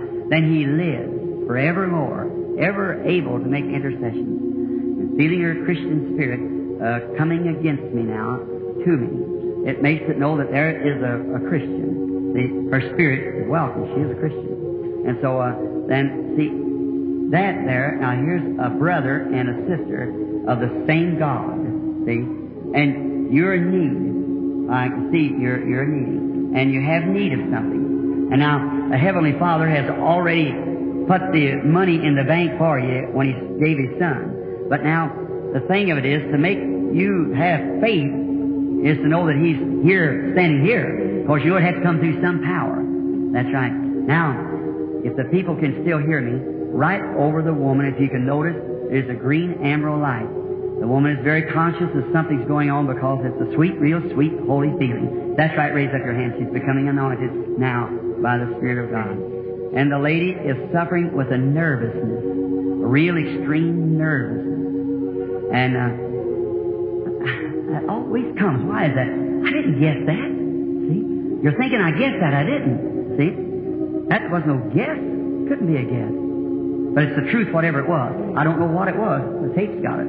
But whatever it said was truth. Wait just a moment. She seems to be a nice person. Just talk. Yes, sure it is. Nervousness.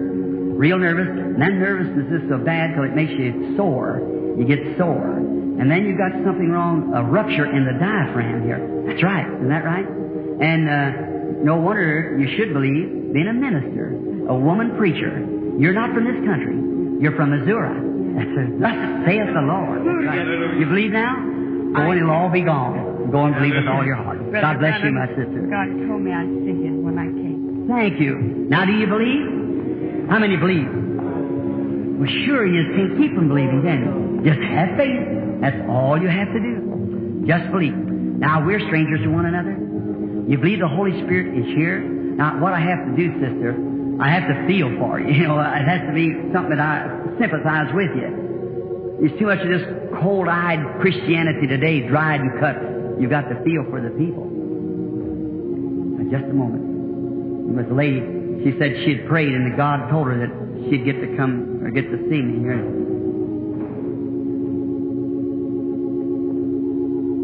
Just keep believing. That's lovely. If you can keep that up, that real wave of faith coming from the audience then, that's good. Just keep thinking now. Just keep believing. Don't doubt. Keep it in your heart now. Um, this lady here is praying and wants to be prayed for from a growth on your head. That's right, under your head, it's got it. That's right, isn't it? You believe? All right, then go and the growth will leave you. Uh, him, just have faith. Believe with all your heart.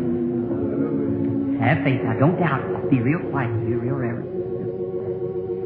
How do you do? We're strangers to each other also, I believe. The Lord Jesus knows us both. He knows what you're here for. Knows all about you. I don't. But He does. But if the Lord Jesus will reveal to me your troubles, will you believe it has come from Him? Is that right? All right? You just believe with all your heart. Now, it's really not yourself. You're interested in somebody else. That's right.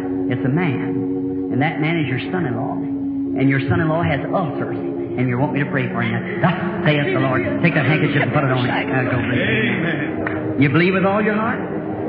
Just don't doubt. Have faith.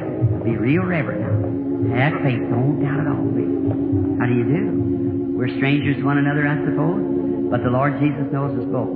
Uh, weaving, it's just from them visions, you see. If one little woman made virtue go from our Lord and Savior, what would it do to me, a sinner saved by His grace? You believe that the Lord Jesus will reveal to me something about you. You believe it.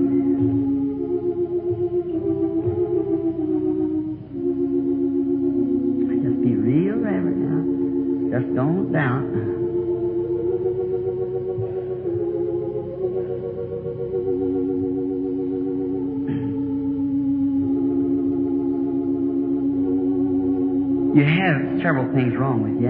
One one thing is a fallen bladder.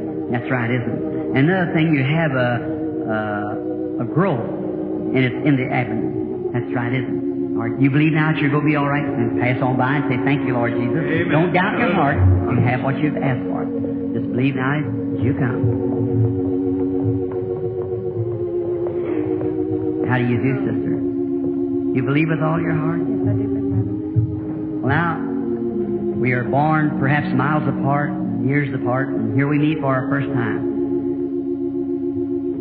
Somehow I just can't catch that in the audience. There's somebody out there praying. Uh, it's a man, but I can't tell where it's at. It keeps coming.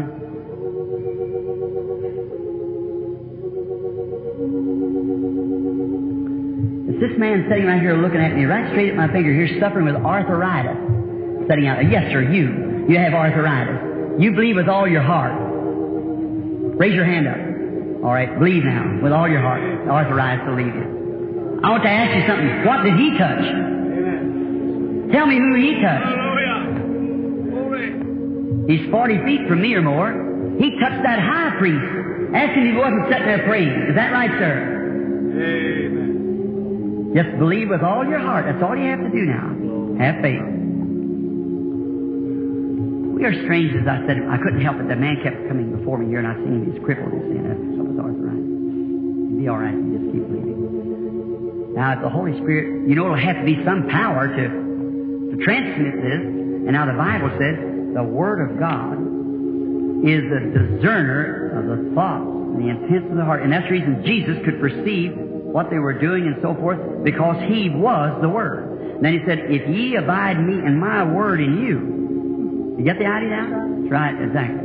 If you believe that with all your heart, that hernia will leave you. You believe it? Yes. I want to tell you something else. You're a nice person, and you've got a deep request on your heart that you want to ask me to pray about. And you're afraid it's going to pass you by. I'm not reading your mind, but you want to tell me something, wasn't it? You want me to tell you before you tell me? It's for your husband. Yes, sir. And he's bothered with a swelling condition. Is that right? You believe with all your heart. Go tell it and lay your hands up on him and so forth, and it'll leave him. Amen. You believe? Amen. Have faith. Want to eat your supper peace? Old nervous stomach leave you? Go right on off the platform and eat your supper.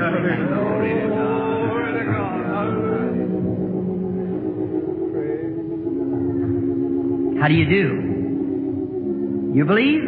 You believe he can heal heart trouble? You believe he can heal your heart trouble? Amen. All right, then go right on and say, Thank you, Lord Jesus, for, for healing my heart trouble, and go make it. Now, when I said that about that lady, a real funny feeling come over you, because you had heart trouble too. You remember I said you had it. Just keep going. Faith. Strange thing, believe for that baby, and it'll leave it also. All right, you believe it? All right, see, I don't lay my hands on the child. Satan, turn the child loose. In the name of Jesus Christ, let him be healed. Don't worry about him. Go believe it. It'll leave. Glory to God. Lady's shattered with cancer, but if you'll believe with all your heart, God will heal you. You believe it? All right, so go right by saying, Thank you, dear God. I'll lay hands upon the sick. They shall recover in the name of Jesus Christ. Amen. I'm going to go check for one. What if I didn't say nothing to you and just laid hands on you? You believe it would leave you? You be- all right, come on. In the name of Jesus Christ, may she be healed. Amen. Amen. Have faith. Hallelujah. Would you believe the same thing? Just lay hands on you and you believe it? All right. God bless you. In the name of Jesus Christ, may you be healed. These signs shall follow them that believe. Praise God. Praise God. What if I said the same thing to you? Would it help you? Now you got a lady's trouble, but your main thing's that heart trouble that you're worried about like that because it's the nerves in the heart. Wait just a minute. Just a minute.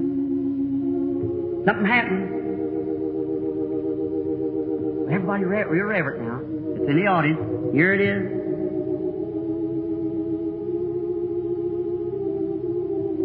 That lady sitting right there praying for her husband that has heart trouble. If you believe with all your heart, your husband will get well. Don't doubt it. Believe with all your heart, yours is gone. Just have faith now and don't doubt. Praise God. Praise God. How do you do? You believe God can tell me what's wrong with you?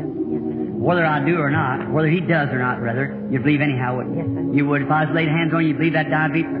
So, it is diabetes. I told you. Amen. I'm watching that blood check, got it, that sugar check there, and see. You believe with all your heart? Hallelujah. This man sitting right back straight, yeah, right behind Brother Sothmann there, has trouble with his legs. If you believe with all your heart, sir, you got more faith than you thought you had. Raise up your hand. All right? It's over if you believe it. Amen. Let's say praise the Lord. Praise God. Hallelujah. Wasn't that strange? Her coming right back there at the same time. Why didn't tell her the same time you? I just wanted you to know that you had the faith too. Amen. You love him? Amen. Have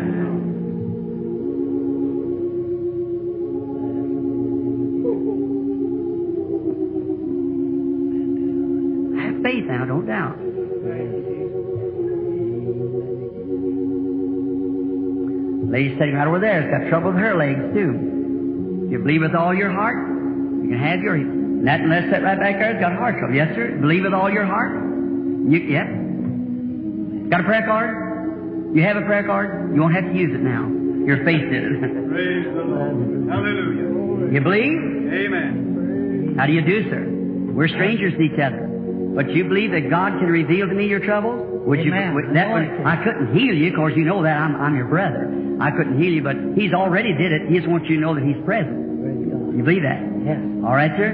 The Lord be with you. You got kidney trouble, bladder trouble, just had an operation. That's right. Isn't that right? You don't have to have it no more. Go believing. Get well in the name of the Lord Jesus. God bless I you. may, may say a word, brother, that uh, I was praying for you. Uh, you prayed for me still got it today. Amen. He wants to praise the Lord. He said, of, called him once before somewhere, and he was healed and still has the healing today, holding good. How many believe, sirs, we would see Jesus? You believe it? Is he the same yesterday, today, and forever? Is his word still the same? Now, how many believers are in here? Raise up your hand. Now, did not Jesus give his church this last commission? Go ye into all the world and preach the gospel. These signs shall follow them that believe, the believers, is that right? If they lay their hands on the sick, what will happen? They shall recover. Now, I want you to lay hands on one another. Up in the balcony, down in here, each one of you believers, just put your hand over on one another. That's right. If somebody's sitting next to you there, front of you, back of you, or somewhere, just lay your hands on one another. Amen. You're believing. So that I want you to see now that he just isn't only up here, he's out there. He's everywhere. Do you believe? Amen. Thank you. Praise God. Hallelujah. Glory to God. Up in the balcony, are you ready? Put your hand on one another. Now bow your heads everywhere. Just lay your hands on one another and bow your heads. Now our Jesus, that proves to you that He's here right now. He is here, His Spirit. You said we would see Jesus. Here He is, operating right through His church, His people. Now I couldn't do that myself. That's your faith too. No matter how much faith I have, you've got to have faith also. See? And your faith touched him, and with the gift that he gave me, just speaks back his words to you. See? Now I'm quoting his words out of the Bible. These signs shall follow them that believe. If they lay their hands on the sick, they shall recover. Now I want each one of you, don't pray for yourself, because the person that's got their hands on you is praying for you. You pray for them. Uh, I want you to pray the way you do in your church. You just start praying now for that person, saying, Lord God, I'm a believer. I know that you're present. I'm laying my hands upon my neighbor here, and I want them to be healed.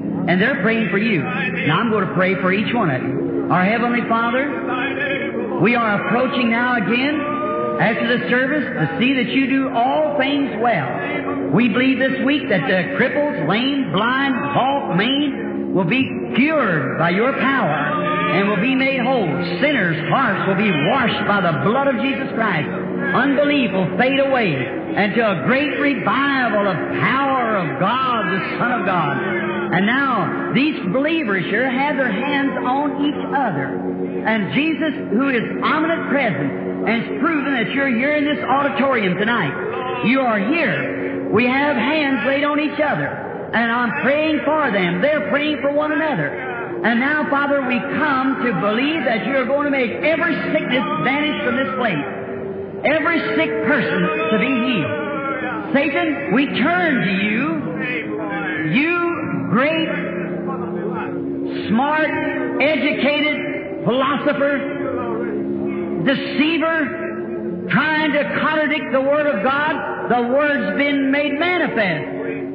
We come to meet your challenge in the name of Jesus Christ, who was crucified, died, rose again the third day, triumphed over every devil, every demon, every powers that you ever had, stripped you from every legal right you had because He paid the price and bought His church back by redemption. And tonight we are a redeemed people and you've lost the battle.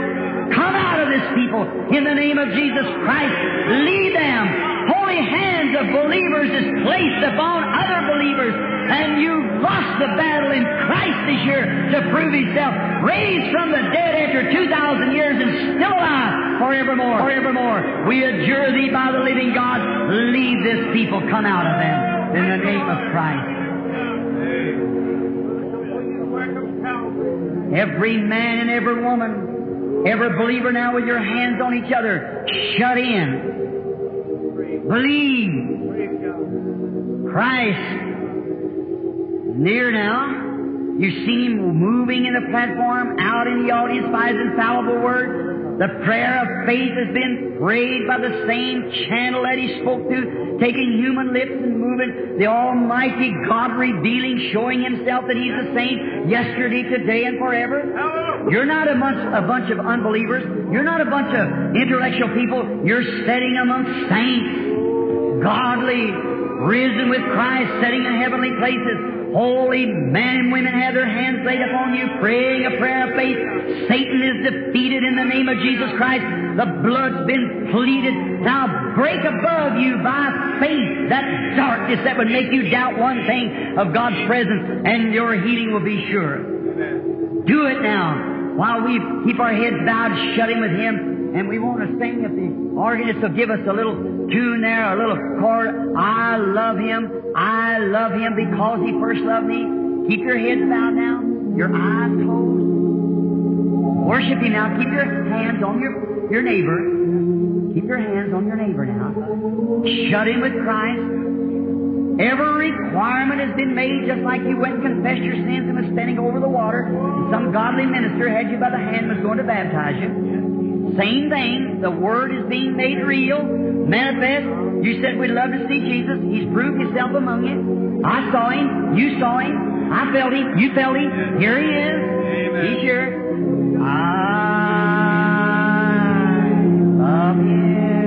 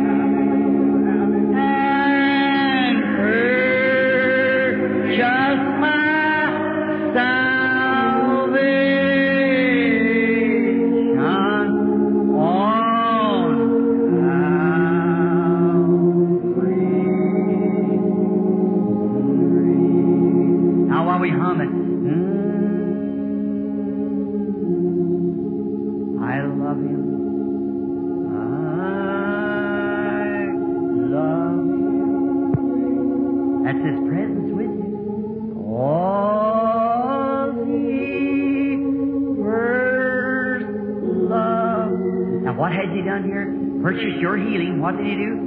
And purchased my salvation on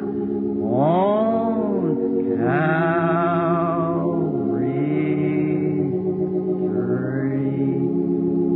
Now, while the organ's continually playing, you that feel in your heart that faith, no matter how you feel, it's not how you feel, you know, physically, it's your faith. You feel in your heart that God has been so present with you till you have seen seen His Word that's been preached, made manifest. Know that beyond a shadow of doubt that the great supernatural Christ that raised from the dead 2,000 years ago is still alive tonight and right here in His church. And we're near the end time. If you're not a Christian and you'd want to become a Christian, would you just stand up on your feet and say, I want to accept Him as my Savior?